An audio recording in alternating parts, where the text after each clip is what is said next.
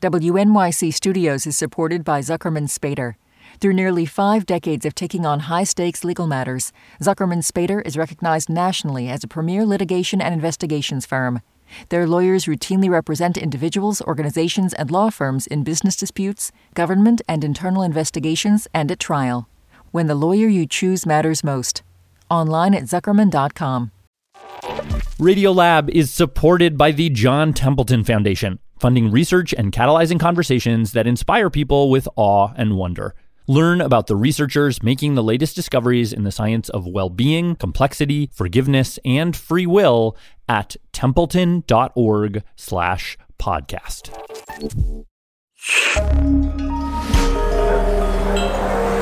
Listener supported. WNYC Studios.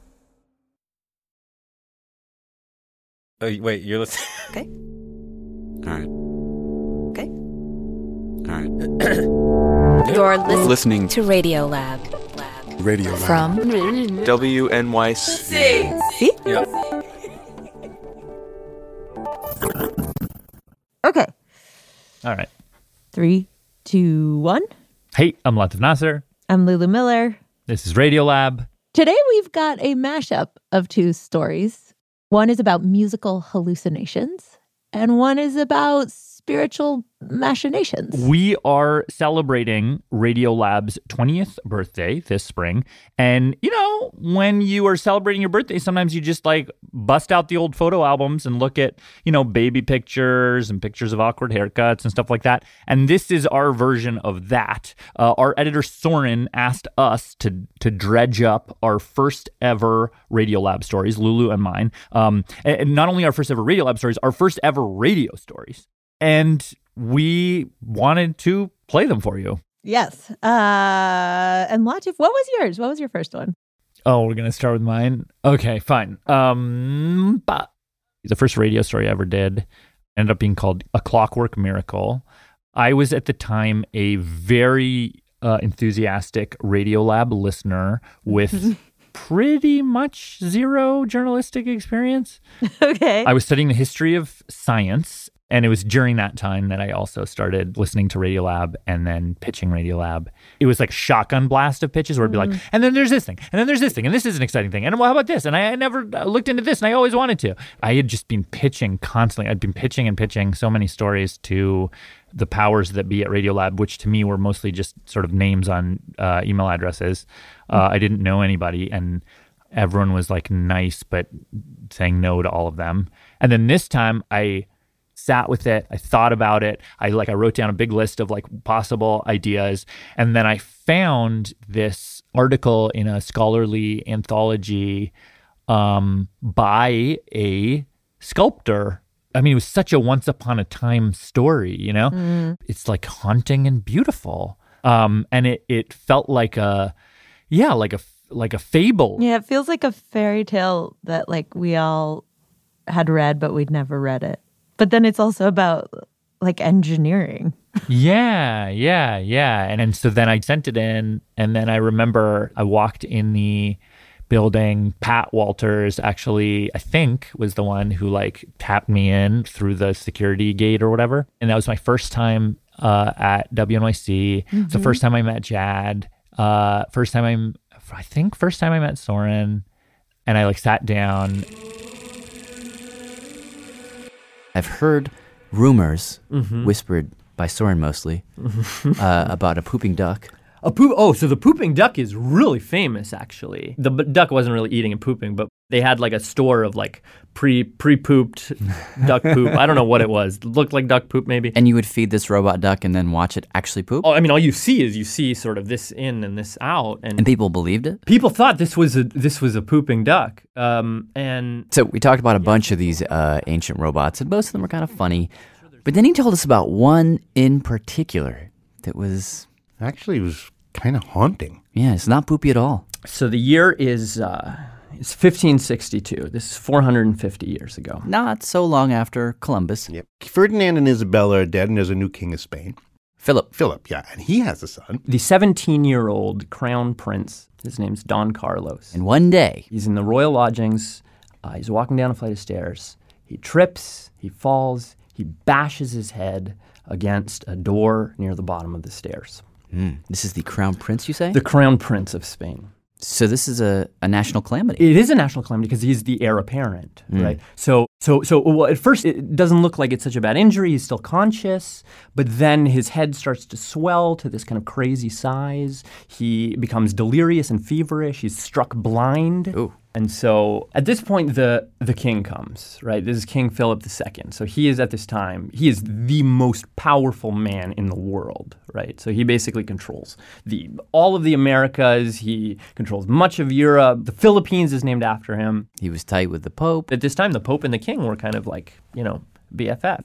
So so the whole Spanish court is going nuts. Um, across the country, people are uh, seeing this, reading this as a kind of sign that uh, that God's very angry, right? And so they're they're fasting, they're doing these kinds of uh, prayer processions, things like this. And according to Latif, the king calls all the best doctors in Europe to come to Spain to help his son.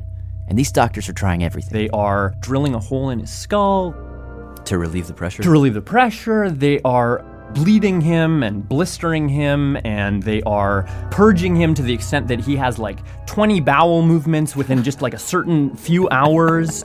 They're like smearing all over the wound. They're they're smearing like turpentine and honey and Poor Don but Carlos. even after all of this, um, th- they sort of look at each other. They they look at him, and it's kind of like uh, this is he's gonna die. It's, it's, it's so he's dying. yeah, he's basically on his deathbed.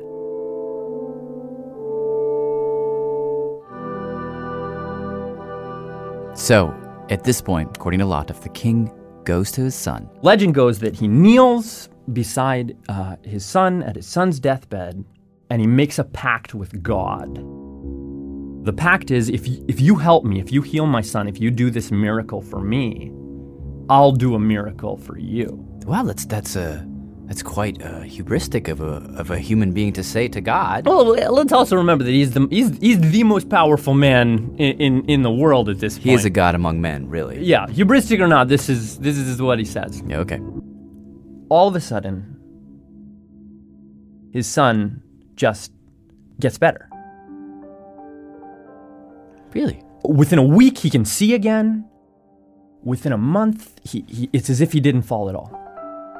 He just pops right back up. Yeah, And King Philip must have thought, well, my God, this is, this exactly. is amazing. My God. It's probably exactly what he thought. and when his son can finally speak, he says to him, Dad, you know, the weirdest thing happened when I was out. I had this dream. Oh, that's a great story. This is Elizabeth King. I'm an artist and uh, a professor in the sculpture department at Virginia Commonwealth University. And she's actually the one that hooked Latif on the story. yep. In any case, the dream. There are documents of Don Carlo next morning saying that he had had a dream This vision that a that a figure, in a in a Franciscan habit shaved head, Sharp nose. this marvelous monk, Entered his room. and approached his deathbed holding a cross and basically told him, "You're going to be fine." and that's quite well documented. Apparently, there was a witness in the room In the sick room with him that night. who overheard the prince talking to a ghost, sort of mumbling things in his delirium. So, Don Carlos has this dream. Suddenly, he's fine. And the natural question that people are asking is who is this monk? yeah. Yeah. I mean, is it just a generic monk or is it somebody specific, some messenger from God? And from his description, Physical description and the shaved head, the Pointy nose, the monk's habit. piercing eyes, even the kind of cross he was using, everybody in town, the king, everyone was like, oh yeah, like we know exactly who this guy is. can only really be one guy. Kind of local friar who died a hundred years before, named uh, Diego de Alcala. Diego de Alcala.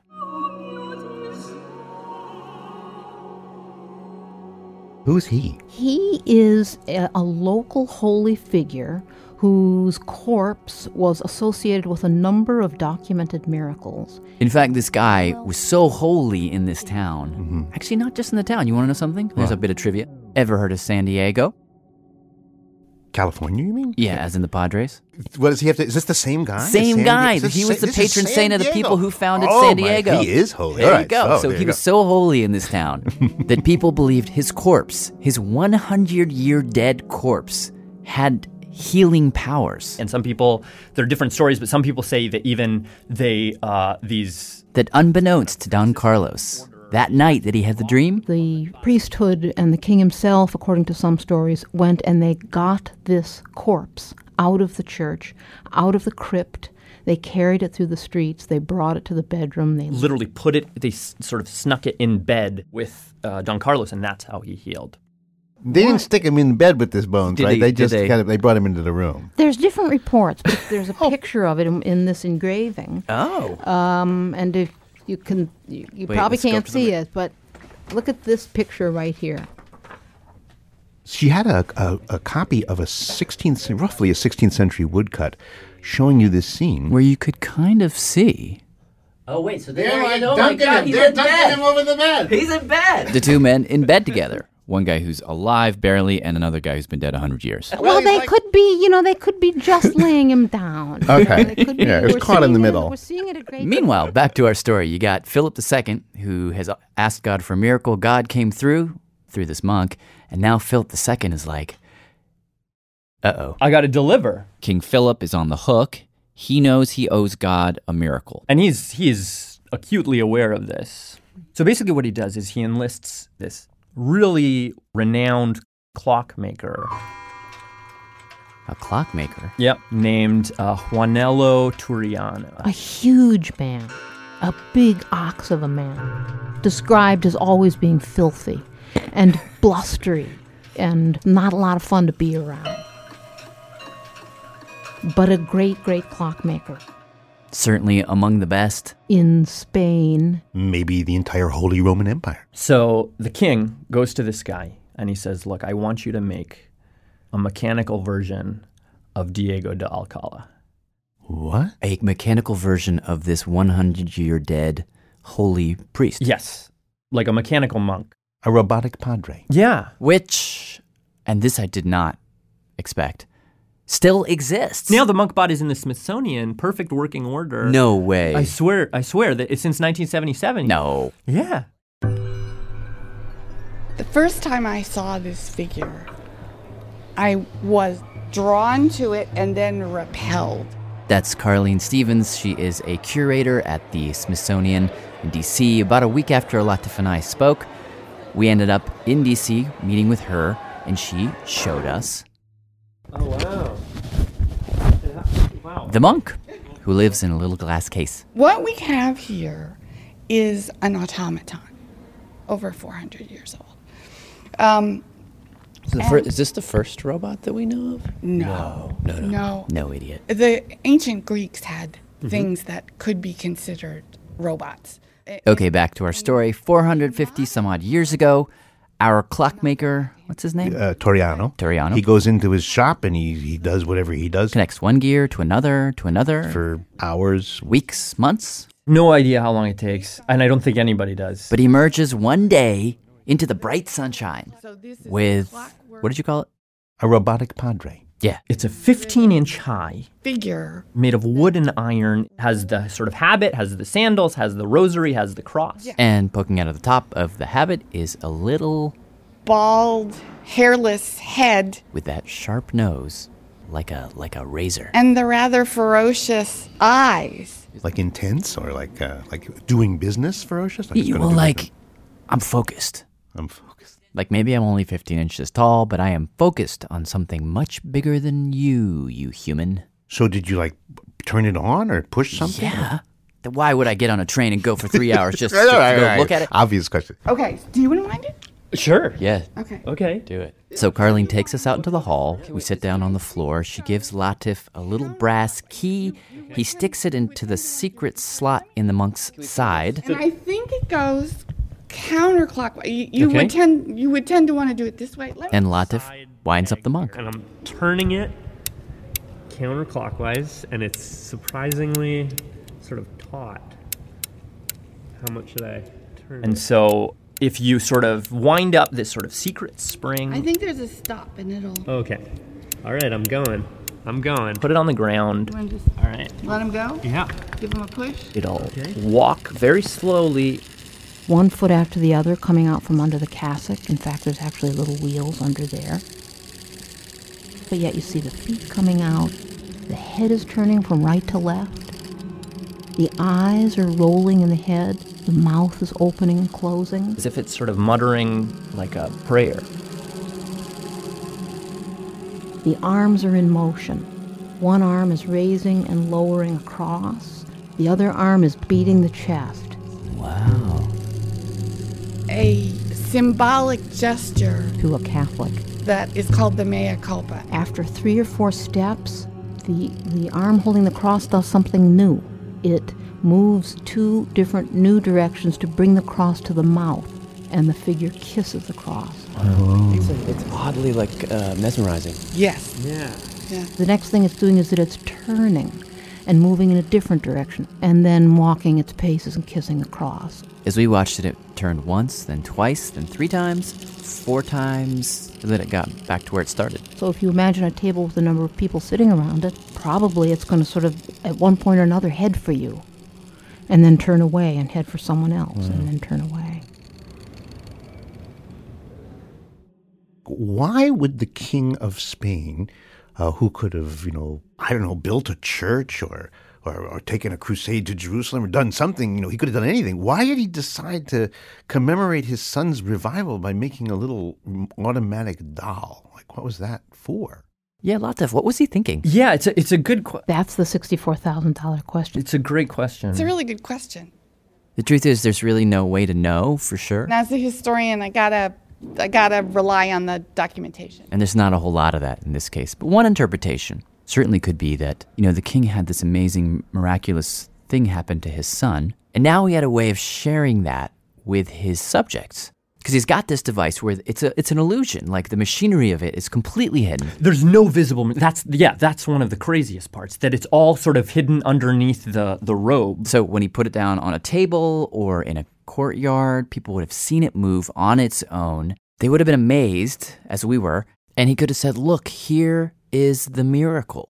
Look what God did for our country." God like Spaniards. Yeah, look at what God did for Spain, hmm. which would have been a useful thing for a king to be able to say, right? Yep. That's so that's one possibility.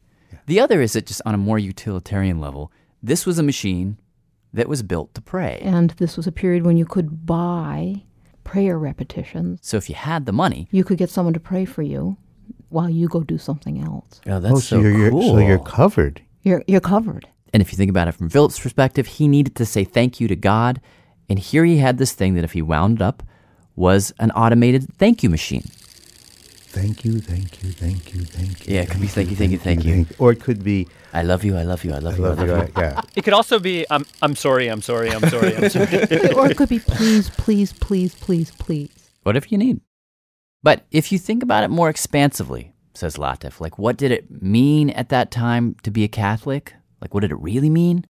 Well, then this robot was maybe the best Catholic you could ever hope to be. what counted as prayer was was was quite specific in the sense that if you say the right things and and do the right actions in the right order, in the right time, and in the right place, sort of that's prayer. That's when God notices. So it's about method. It's about method. It's about And maybe this monk, he says, was like method embodied. That's a good one. I mean, uh, why not? Right. It, it is, in fact, perfect. It repeats itself Right. over and over and over, and it replicates the ideal. so it's basically what it is is A little, a little teaching object. like this is what you're aiming for. Here's how you do it. like this is it. This is the perfect prayer. The perfect prayer. This is doing it the perfect way every time. And I, because I'm I'm just this you know lowly imperfect human, um, I- I'm not. I can only aspire to this perfect piety. Are you making this up, or do you think that this might the monk might have actually been seen this way? It could be true. I don't think it's so crazy. Especially if you think about what was happening at that moment. And this is counter Reformation Spain, right? Not so long after Luther, you know, is nailing his theses on the wall. And there's this big debate raging about how actually do you get closer to God? You have the kind of protesters with, with Luther who are saying it's not about, you know, works. It's not about saying something this many times. It's about whether you feel it. And then you have the kind of Catholic argument, which is to say you do these rituals because these are the rituals and these are the way you get, this is the way you get close to God. Uh, this is the way you pray. You pray like this thing. just like this thing. And if you're a Catholic king, and if God's a Catholic, and you better hope he is, And if you're Philip II, you look at the sky and you say, God, you and me are square.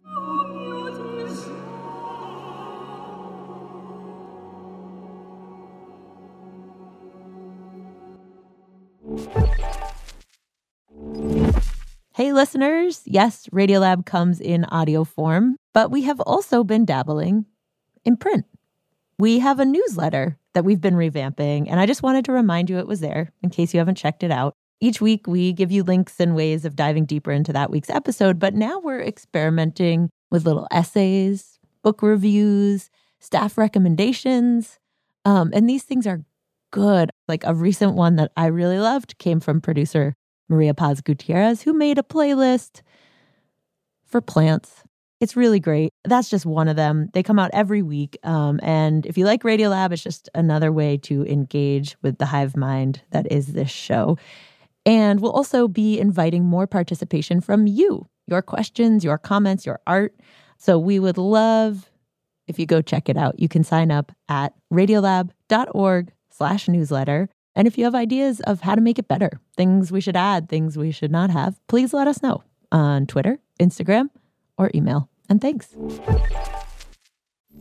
Radiolab is supported by Betterment. Let's talk about you and your money. You like your free time, you like to relax every now and then, you like to feel totally chill, but your money, your money likes to work. And Betterment is the automated investing and savings app that makes your money hustle. While you're catching up on sleep, your money is up early, earning 11 times the national average in a high yield cash account. Your money is a multitasker, diversified in expert built portfolios of low cost ETFs. And your money is optimized with automated tax efficient strategies, just like the pros use. Your money is a total workhorse, so you don't have to be, because you've got Betterment, the automated investing and savings app that makes your money hustle. Visit betterment.com to get started. Learn more about high yield cash accounts at betterment.com. Investing involves risk, performance not guaranteed. Cash reserve offered through Betterment LLC and Betterment Securities. Betterment is not a bank. WNYC Studios is supported by Zuckerman Spader. Through nearly five decades of taking on high stakes legal matters, Zuckerman Spader is recognized nationally as a premier litigation and investigations firm. Their lawyers routinely represent individuals, organizations, and law firms in business disputes, government and internal investigations, and at trial. When the lawyer you choose matters most. Online at Zuckerman.com.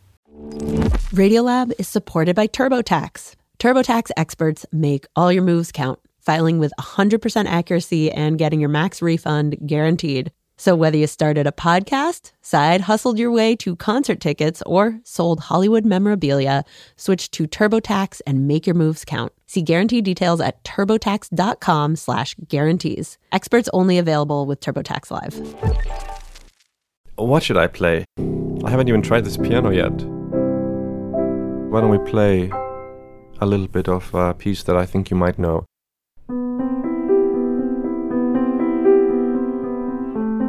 It's a new season of the Open Ears Project. I'm Terrence McKnight, here with stories from people who share the piece of classical music that guided them through some of the most important chapters in their lives. Listen now wherever you get podcasts. Okay, now uh, this is so satisfying. I didn't want to go first, but now I'm glad I did because I get to turn the table. Uh, uh, turn the tables. That's funny in that music? expression. Because the story is musical. No, Oh, just okay. turn the tables in that you now are in the hot seat and I Yeah. get to ask the questions Okay. here.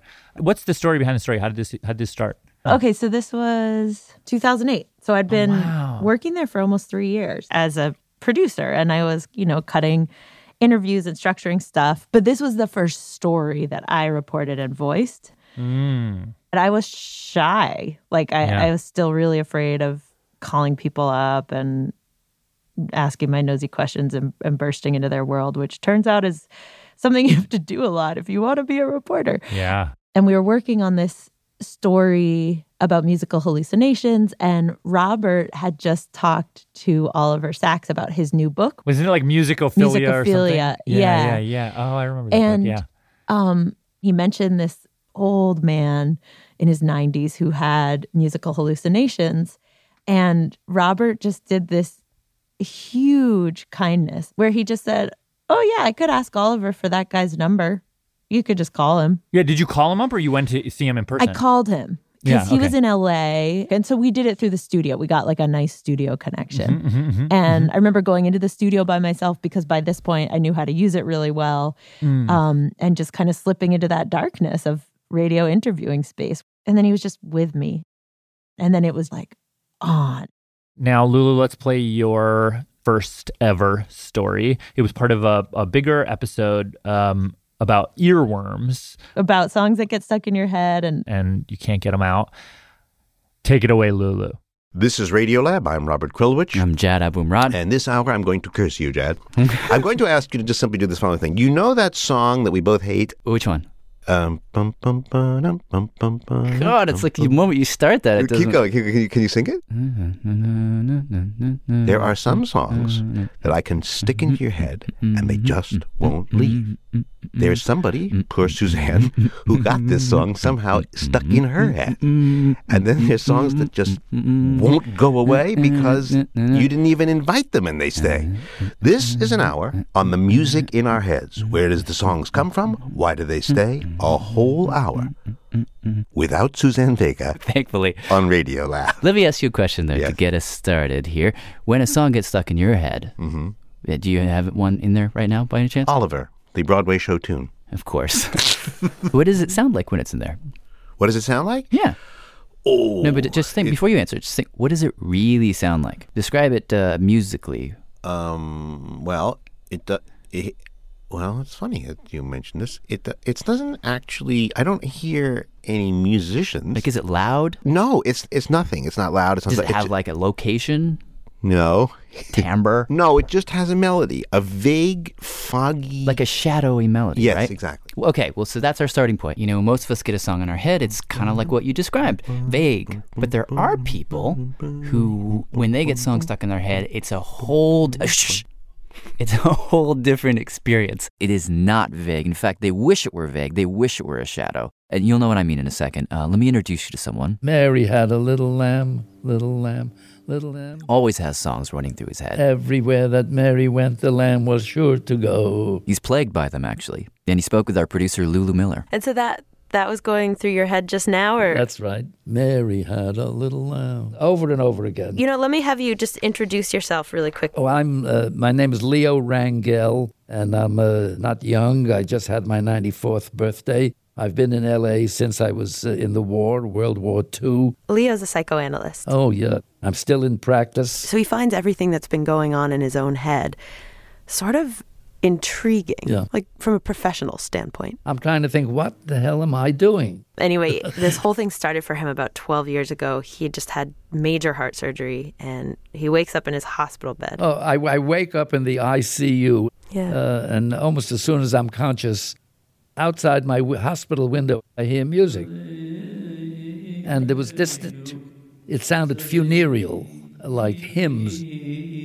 I hear these songs. I look out the window. I think, Jesus, a rabbi is out there. I say to my kids, I casually say, uh, "Hey, there's a there's a rabbi out there si- singing." They said, "What do you mean?" So I said, "There must be a rabbi school, and he must be teaching young people how to be rabbis." And they the kids looked at each other. because they weren't hearing anything. But at that moment, that didn't matter to Leo because the music was so loud and vivid to him, so totally coming through that window that I dismissed them as, "Oh well, they could have their opinion if they want." I didn't think anything of it. And then the rest of the week in the hospital, uh, you know, I'm getting better and better. And as I get better, the music changes. I start being a more, more perky, and the songs, the music out the window changes to Chattanooga Choo Choo. Chattanooga Choo Chattanooga Choo Choo. Well, one in the morning, two in the morning, I'm waking up with these songs. always coming in from right outside that window. Then I thought, geez, there's a pretty energetic group there across the street. At this point, Leo was beginning to suspect that something a little weird was going on. But the real coup de grace came when I was going to leave the hospital after a week or so, Mhm. and um, this tune I didn't know the words at first, but I started to hear da da da da da da da da da da da da da da da da da. And as he packed up, signed out of the hospital, and got into his car, I was reflecting. that's when it hit him. I still was hearing the song. The song was still coming from outside a window, but now the scenery was moving. I thought it was related to the hospital and to the thing across the street. Here I am in the car listening to this. And that's when the lyrics appeared. Finally, the words come when Johnny goes marching home again. Hurrah, hurrah. He couldn't ignore it anymore. Not only was the song following him home, it's like the song was about him. He was the Johnny. The girls will cheer. And Marching home, coming home from the hospital. I realized I am listening to me. I am listening to me. Okay, is he really though? I mean, is he really listening to anything? Or does he just think he's hearing something? Well, there's nothing out there for him to hear. Right, So, but from the inside, like, is his brain actually hearing music? uh, Well, lucky for us, there's a professor in England who had the exact same question. I called him up. Hi, can I speak to Professor Griffith, please? Speaking. Tim Griffith is his name. He is a professor of cognitive neurology at Newcastle University. Here's what he did he took 35 people who were like Leo, who claimed to be hallucinating music, Yeah.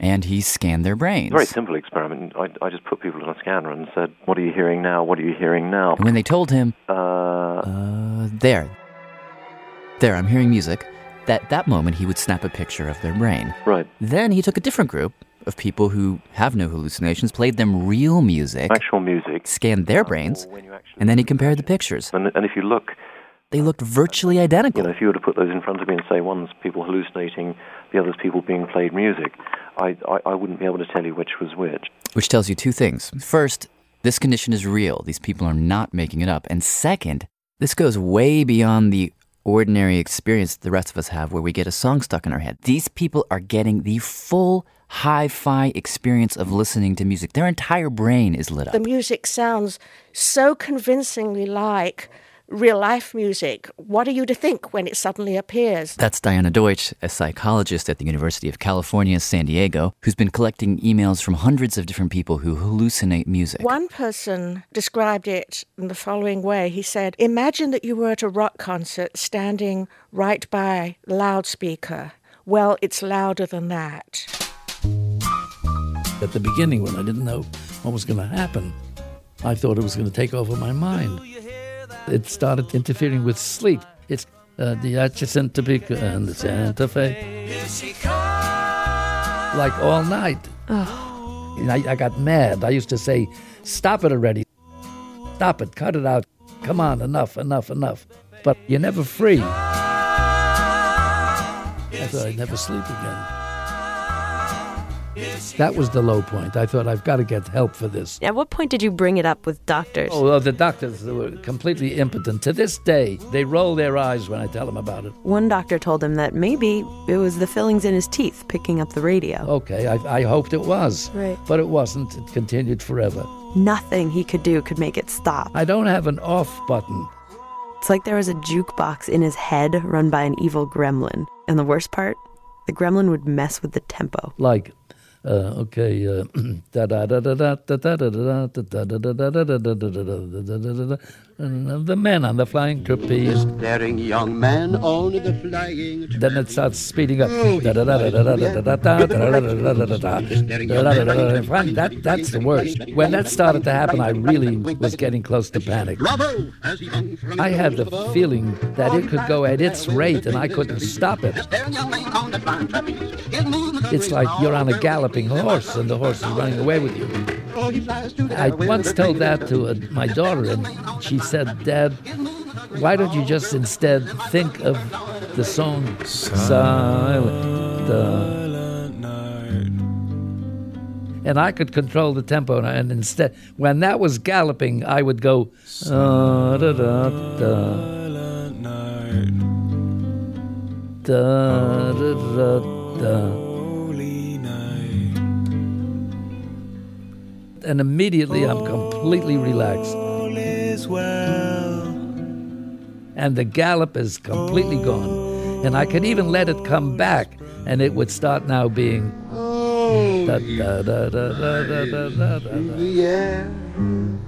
With the greatest and that was no longer ever a problem of the tempo running away with me. Okay, so let's just assume that Leo is not crazy. I never thought I was psychotic. Never, never. Because most people, it turns out, with this condition are not crazy, There's nothing else wrong with them. according to Diana Deutsch. So then the question becomes how can a person who is otherwise sane hallucinate to such a crazy degree? Well, in the 60s, there was a Polish psychologist named Jerzy Konorski who thought about this. And, uh, and he came up with a simple, kind of beautiful idea based on an assumption that he couldn't prove yet, which was that between the ears and the brain, there are some connections, he thought, just a few stray connections that run backwards. Brain back to ear, which would allow sound to run in reverse. Now, this was just an idea, he couldn't really test it. But many years later, neuroscientists like Tim Griffith start to poke around in the brain, they start to explore, and what they find is that he was right. Yeah. Very right. If you look at the pathway between the ears and the brain, probably about 70% of the fibers don't actually go up, they go down. They go the other way towards the ears. 70% go up? 70% go from the brain to the ears. Yeah. It's like our ears are literally wired to hear our brains. Now, hmm. Konorski's idea was that normally our ears wouldn't hear what the brain was saying because it was too busy taking in all the sounds from the outside.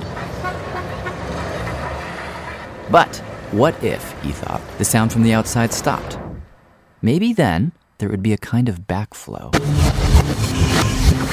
The sound stored in your brain would start to flow backwards. Now, again, this is just an idea, but there might be something to this because it would explain why most of the people who suffer from musical hallucinations, according to Tim Griffith, have one thing in common. By far and away, the commonest situation you see it in uh, is in people who have deafness, usually in middle or later life. And you don't have to take his word for it. Nearly the instant that I went deaf, I started experiencing round the clock, 24 7 auditory hallucinations. This is Michael Chorost. When he was 36, he lost all of his hearing, and he remembers the moment it happened. He was in the emergency room talking to a nurse, and suddenly the sound started to go. It was like going from talking like this to talking like this to talking like this to talking like this. My ears were just draining out like water draining out of a, of a bathtub.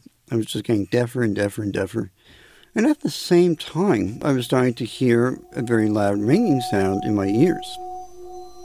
It was gradually morphing into sort of formless, eerie, ethereal music.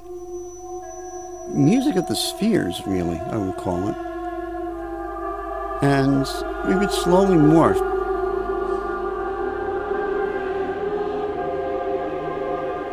into some version of the Ave Maria.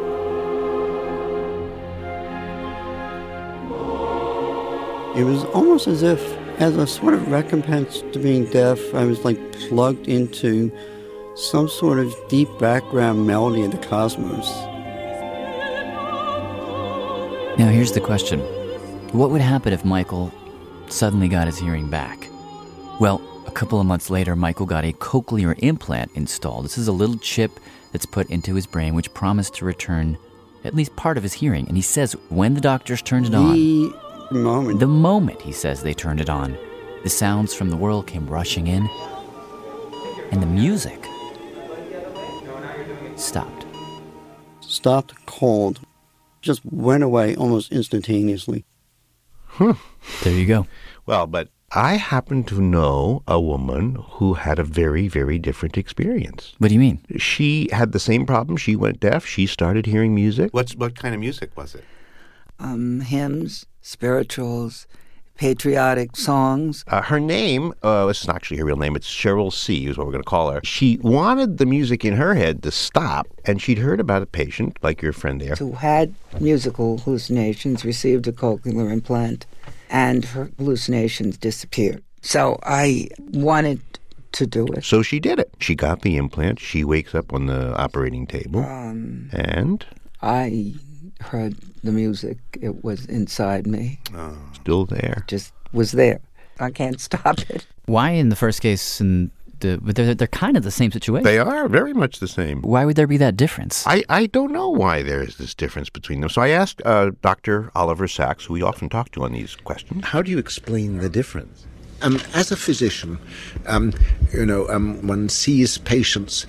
You you ask about their symptoms. They produce their symptoms, but it is equally important to see the relation of the symptoms of the disease to the person themselves, to their identity. He's discovered over the years that the problem as expressed in the patient is partly a disease. I mean, the person is sick or in trouble in some way. At the same time, the disease is reflecting something about the person in front of him. One sees interaction and uh, a liaison, a collusion, a collision, I don't know what word to use, between the self and a symptom. And sometimes it can come out so strangely. For example, there's a, a, a patient he has who was a Jewish kid. He was a Jewish boy who'd, who'd, who'd um, grown up in Hamburg in the 1920s and 1930s, and he had been terrified by the Nazi youth. And for some horrible reason, he hallucinated Nazi marching songs. He was tormented. But on the other hand, Oliver told me about an old woman he once met in a nursing home who was haunted by lullabies. One after the other, non stop. But see, she was an orphan. Her father died before she was born, and her mother before she was five. Orphaned, alone. She found the songs in her head deeply comforting. The music and the hallucinations, in fact, seem to be a door into a lost part of childhood. So then the differences between people when music floods into their head. What's going on, says Oliver, is the disease and the person they're talking to each other. The the self can be molded by hallucination, but it can mold them in turn. I wonder where Leo fits into this. Lulu, Yeah. how would you say that that Leo self interacts with his symptoms, or vice versa? Well, uh, he's a psychoanalyst. So whenever he gets a song stuck in his head, which is like all the time, he analyzes it. He looks for a hidden meaning in it. Like, you know, the way dreams reveal your inner life. The same thing with songs. Leo will tell you that every song is a message from his subconscious. Everything has an unconscious connection, pleasant or unpleasant. And he's just got to figure out what it is. I'm analyzing me like I have a patient in front of me. Like when I first called him up, he had uh, Mary Had a Little Lamb stuck in his head. That, he told me, was because he'd been thinking about The passivity of the American people in following a leader that misleads them. And everywhere that Mary went, the lambs were sure to go. I mean, and the connection is obvious. or when he first got home from the hospital, he always had America the Beautiful stuck in his head. And I'm certainly not a raving patriot, but what this meant was home, sweet home. America to me was home. Okay, it's easy to think that this is kind of a stretch. I mean, every song has some very specific meaning for him. But I don't know, there was this one time he told me about where he woke up with a song in his head. I start going to brush my teeth. I'm singing along as I go to the bathroom. He didn't know why. And this is what it was. It was just a few years after his wife had died. My bunny lies over the ocean. My bunny lies over the sea. My bunny lies over the ocean. Da da da da da da da da. Bring back, bring back, bring back my bunny to me, to me. You know. And um,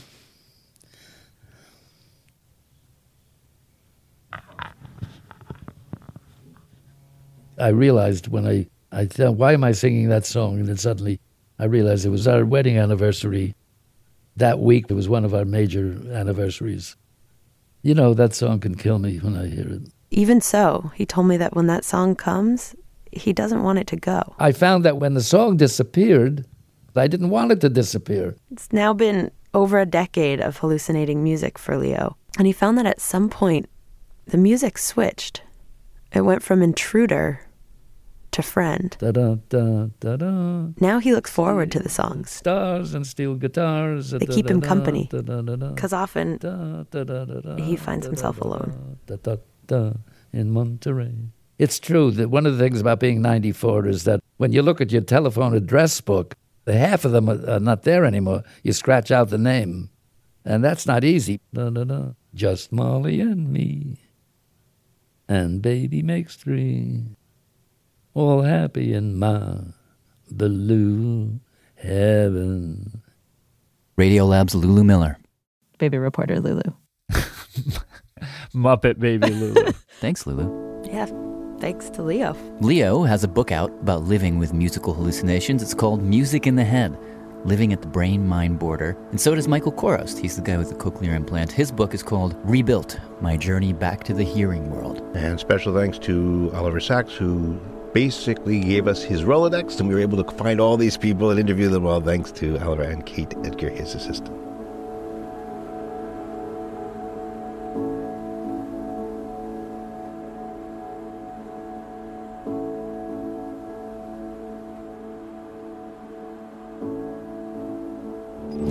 Radiolab was created by Jad Abumrad and is edited by Soren Wheeler. Lulu Miller and Latif Nasser are our co hosts. Susie Lechtenberg is our executive producer. Dylan Keefe is our director of sound design. Our staff includes Simon Adler, Jeremy Bloom, Becca Bressler, Rachel Cusick, W. Harry Fortuna, David Gebel, Maria Paz Gutierrez, Sindhu Sambindam, Matt Kielty, Annie McEwen, Alex Neeson, Sarah Qari, Anna Rosquet Paz, Arianne Wack, Pat Walters, and Molly Webster, with help from Carolyn McCusker and Sarah Sandbach. Our fact checkers are Diane Kelly, Emily Krieger, and Adam Shibbo. Hi, I'm Ram from India. Leadership support for Radiolab science programming is provided by the Gordon and Betty Moore Foundation, Science Sandbox, a Simons Foundation initiative, and the John Templeton Foundation. Foundational support for Radiolab was provided by the Alfred P. Sloan Foundation.